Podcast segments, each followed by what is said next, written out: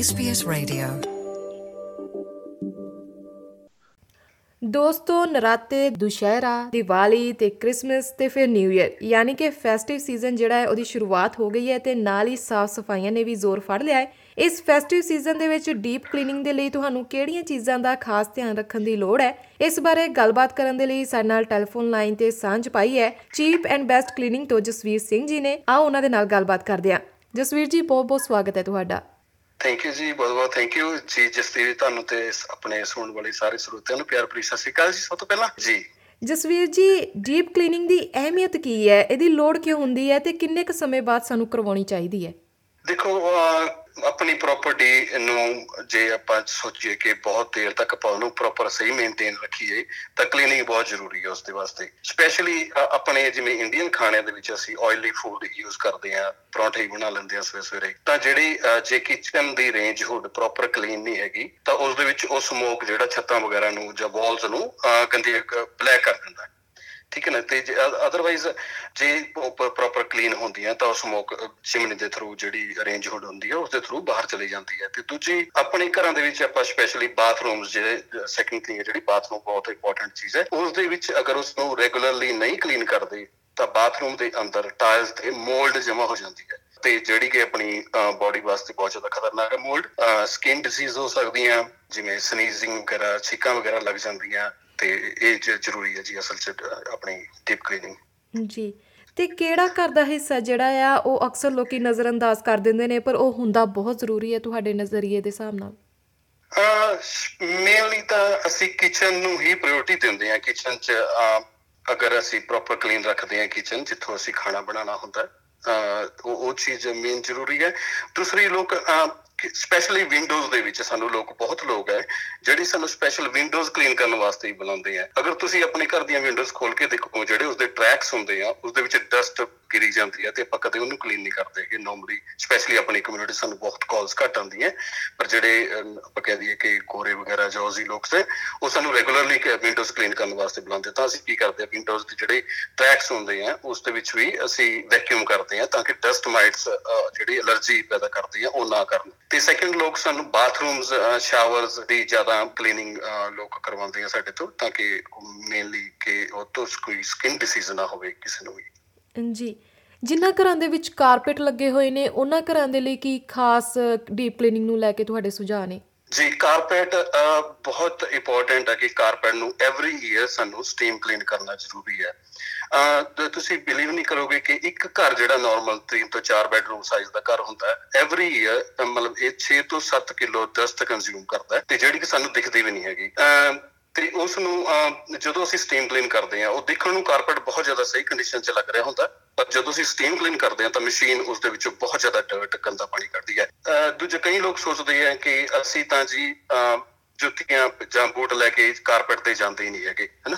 ਤਾਂ ਪਰ ਆਪਾਂ ਤਾਂ ਬੂਟ ਤਾਂ ਜ- ਜੁੱਤੀਆਂ ਲੈ ਕੇ ਤਾਂ ਅਹ, ਆਪਣੀ ਬੈੱਡ ਸ਼ੀਟ ਤੇ ਬੈੱਡ ਤੇ ਵੀ ਨਹੀਂ ਚੜਦੇ ਹੈਗੇ ਪਰ ਆਪਾਂ ਰੈਗੂਲਰਲੀ ਬੈੱਡ ਸ਼ੀਟ ਨੂੰ ਚੇਂਜ ਕਰਦੇ ਰਹਿੰਦੇ ਹਾਂ ਨਾ ਕਿਉਂਕਿ ਉਸ ਤੇ ਡਸਟ ਜਾਂ ਅਹ, ਆਪਣੀ ਬਾਡੀ ਤੋਂ ਅਹ, ਜਾਂ ਹੇਅਰ ਵਗੈਰਾ ਡਿੱਗ ਜਾਂਦੇ ਆ ਤਾਂ ਉਸ ਨੂੰ ਕਲੀਨ ਕਰਨਾ ਜ਼ਰੂਰੀ ਹੈ। ਤੇ ਸਪੈਸ਼ਲੀ ਕਾਰਪੇਟ ਦੇ ਵਿੱਚ ਕਈ ਘਰਾਂ ਦੇ ਵਿੱਚ ਡਾਰਕ ਕਲਰ ਦਾ ਕਾਰਪੇਟ ਲੱਗਿਆ ਹੁੰਦਾ ਤਾਂ ਸਪਾਈਡਰਸ ਹੋ ਜਾਂਦੇ ਉਸ ਦੇ ਵਿੱਚ। ਤਾਂ ਜਿਹੜੇ ਕਿ ਸਕਿਨ ਦੇ ਅਗਰ ਤੁਹਾਨੂੰ ਪਤਾ ਸਕਿਨ ਡਿਸੀਜ਼ ਹੋ ਸਕਦੀ ਹੈ ਉਸ ਦੇ ਵਿੱਚ ਉਸ ਕਰਕੇ। ਤੇ ਕਾਰਪੇਟ ਨੂੰ ਰੈਗੂਲਰ ਕਲੀਨ ਕਰਾਉਣਾ ਐਵਰੀ ਈਅਰ ਵੀ ਮੀਨਸ ਐਡਵਾਈਸ ਕਿ ਐਵਰੀ ਈਅਰ ਉਸ ਨੂੰ ਕਾਰਪੇਟ ਨੂੰ ਕਲੀਨ ਕਰਾਉਣਾ ਜ਼ਰੂਰੀ ਹੈ ਤੇ ਕੁਝ ਲੋਕ ਆਪਣੇ ਸਪੈਸ਼ਲੀ ਮੈਂ ਕਹਾਂਗਾ ਕਿ ਆਪਾਂ ਸੋਚਦੇ ਹਾਂ ਕਿ ਆਪਾਂ ਬਨਿੰਗਸ ਤੋਂ ਜਾਂ ਉਸ ਤੋਂ ਕੋਲਸ ਵਗੈਰਾ ਤੋਂ ਵੂਲ ਵਰਤੋਂ ਛੋਟੀਆਂ ਮਸ਼ੀਨਾਂ ਲਿਆ ਕੇ ਖੁਦ ਸਟੀਮ ਕਲੀਨ ਕਰ ਲਓ ਬਟ ਜਿਹੜੀ ਉਹ ਸਟੀਮ ਕਲੀਨਿੰਗ ਮਸ਼ੀਨਸ ਹੈ ਉਹ ਬਹੁਤ ਛੋਟੀਆਂ ਕਿ ਉਹ ਪਾਣੀ ਤਾਂ ਪ੍ਰੈਸ਼ਰ ਉਸ ਤੇ ਕਰ ਦਿੰਦੀਆਂ ਪਰ ਉਹ ਵੈਕਿਊਮ ਨਹੀਂ ਕਰ ਸਕਦੀਆਂ। ਤੇ ਪਰ ਜਿਹੜੀਆਂ ਅਹ, ਅਗਰ ਉਸ ਦੇ ਵਿੱਚ ਕਾਰਪੈਟ ਦੇ ਵਿੱਚ ਪਾਣੀ ਜ਼ਿਆਦਾ ਰਹਿ ਜਾਂਦਾ ਕਾਰਪੈਟ ਦੇ ਵਿੱਚ ਅੰਦਰ ਵੀ ਇੱਕ ਕਾਰਪੈਟ ਦੀ ਇੱਕ ਲੇਅਰ ਹੁੰਦੀ ਹੈ ਜੇ ਉਸ ਦੇ ਵਿੱਚ ਕਾਰਪੈਟ ਦੇ ਵਿੱਚ ਪਾਣੀ ਜ਼ਿਆਦਾ ਦੇਰ ਤੱਕ ਰਹੇਗਾ ਤਾਂ ਉਹ ਕਾਰਪੈਟ ਨੂੰ ਇਵਨ ਕਿ ਜ਼ਿਆਦਾ ਖਰਾਬ ਕਰੇਗਾ ਉਸ ਦੇ ਵਿੱਚ ਜ਼ਿਆਦਾ ਮੋਲਡ ਹੋ ਸਕਦੀ ਹੈ ਉਸ ਦੇ ਵਿੱਚ।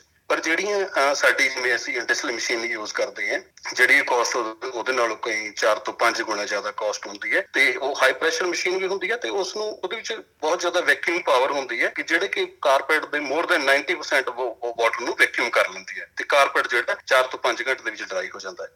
ਤਾਂ ਐਸਟੀਮੇਟਡ ਖਰਚਾ ਕਿੰਨਾ ਕੁ ਆਉਂਦਾ ਹੈ? ਜੇਕਰ ਕੋਈ ਪੂਰੇ ਘਰ ਦੀ ਕਲੀਨਿੰਗ ਕਰਵਾਉਂਦਾ ਹੈ ਜਾਂ ਫਿਰ ਇਕੱਲੇ ਕਾਰਪੇਟ ਦੀ ਕਲੀਨਿੰਗ ਕਰਵਾਉਂਦਾ ਹੈ ਤਾਂ ਐਸਟੀਮੇਟਡ ਉਹਨਾਂ ਨੂੰ ਕਿੰਨਾ ਕੁ ਖਰਚਾ ਉਮੀਦ ਰੱਖਣੀ ਚਾਹੀਦੀ ਹੈ ਕਿ ਉਹਨਾਂ ਨੂੰ ਕਰਨਾ ਪਏਗਾ?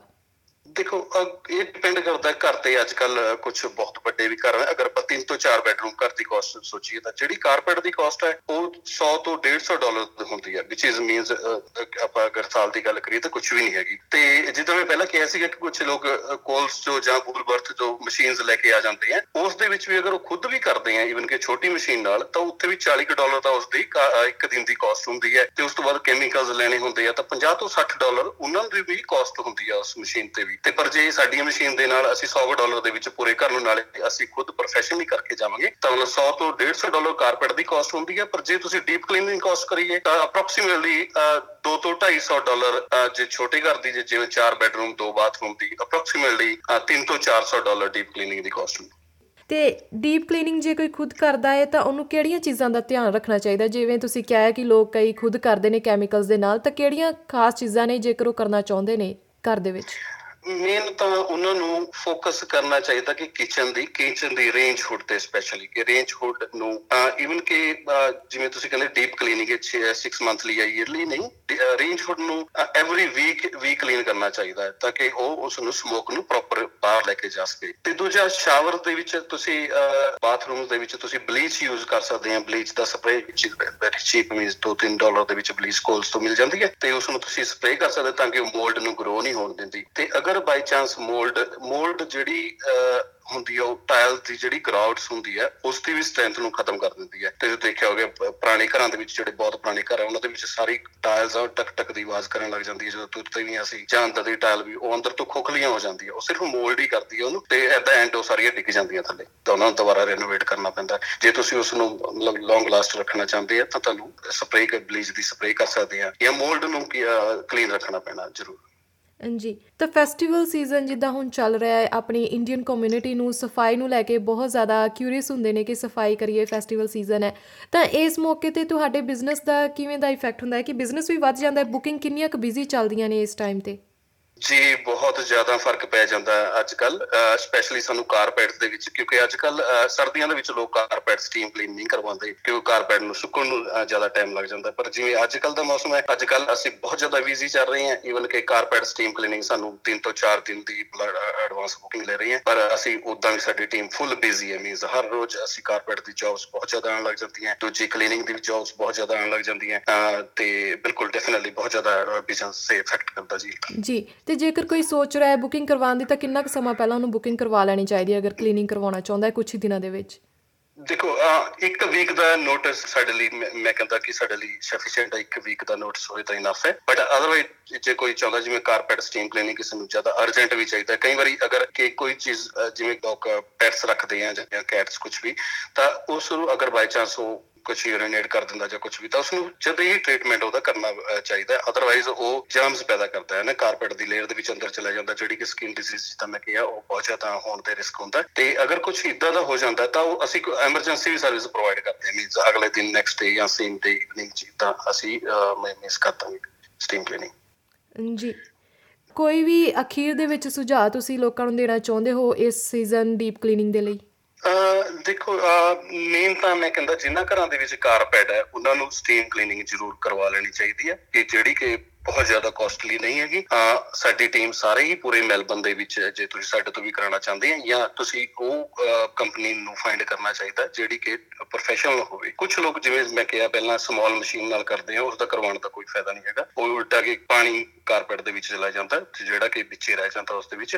ਤੁਸੀਂ ਪ੍ਰੋਫੈਸ਼ਨਲ ਕਿਸੇ ਨੂੰ ਵੀ ਹਾਇਰ ਕਰ ਸਕਦੇ ਆ, ਤੇ ਕਾਰਪੈਟ ਜ਼ਰੂਰੀ ਹੈ ਸਟੀਮ ਕਲੀਨ ਕਰਵਾ ਲੈਣਾ ਚਾਹੀਦਾ ਜਾਂ ਆਪਣੇ ਬਾਥਰੂਮ ਜਾਂ ਕਿਚਨ ਨੂੰ ਅਗਰ ਤੁਸੀਂ ਨਹੀਂ ਰੈਗੂਲਰਲੀ ਕਲੀਨ ਕੀਤਾ ਤਾਂ ਡੈਫੀਨਿਟਲੀ ਕਿਚਨ ਨੂੰ ਰੈਗੂਲਰਲੀ ਕਲੀਨ ਕਰਨਾ ਪੈਂਦਾ ਇੱਕ ਚਾਹੀਦਾ ਅਦਰਵਾਈਜ਼ ਪੂਰੇ ਲਿਵਿੰਗ ਰੂਮ ਨੂੰ ਹੀ ਸਾਨੂੰ ਪੇਂਟ ਕਰਨਾ ਪੈਂਦਾ ਹੈ। ਤੇ ਦੂਜਾ ਵਿੰਡੋਜ਼ ਸਪੈਸ਼ਲੀ ਵਿੰਡੋਜ਼ ਦੇ ਟਰੈਕਸ ਵਗੈਰਾ ਨੂੰ ਕਲੀਨ ਰੱਖਣਾ ਚਾਹੀਦਾ ਜਿਵੇਂ ਬਲਾਈਂਡਸ ਹੋ ਗਏ ਬਲਾਈਂਡਸ ਦੇ ਉੱਪਰ ਡਸਟ ਹੋ ਜਾਂਦੀ ਹੈ। ਆਪਾਂ ਨਾਰਮਲ ਦੇਖਦੇ ਨਹੀਂ ਅਗਰ ਤੁਸੀਂ ਚੈੱਕ ਕਰੋਗੇ ਬਲਾਈਂਡਸ ਦੇ ਉੱਪਰ ਤਾਂ ਉੱਥੇ ਡਸਟ ਡੈਫੀਨਿਟਲੀ ਹੋਏਗੀ ਕਿ ਜਿਹੜੀ ਕਿ ਸਾਹ ਦੇ ਰਹੀ ਅੰਦਰ ਹੀ ਜਾਂਦੀ ਹੈ ਸਾਡੇ ਨਾਲ ਤੇ ਜਿਹੜੀ ਕਿ ਸਾਨੂੰ ਡਿਸੀਜ਼ ਪੈਦਾ ਕਰਦੀ ਹੈ। ਜੀ। ਜੀ ਜਸਵੀਰ ਜੀ ਬਹੁਤ ਬਹੁਤ ਸ਼ੁਕਰੀਆ ਇਹ ਸਾਰੀ ਜਾਣਕਾਰੀ ਸਾਡੇ ਨਾਲ ਸਾਂਝੀ ਕਰਨ ਦੇ ਲਈ ਤੇ ਸਾਡੇ ਸਰੋਤਿਆਂ ਤੱਕ ਪਹੁੰਚੀ ਕਰਨ ਦੇ ਲਈ। ਧੰਨਵਾਦ। ਜੀ ਧੰਨਵਾਦ Jasdeep ji thank you very much with SBS Radio.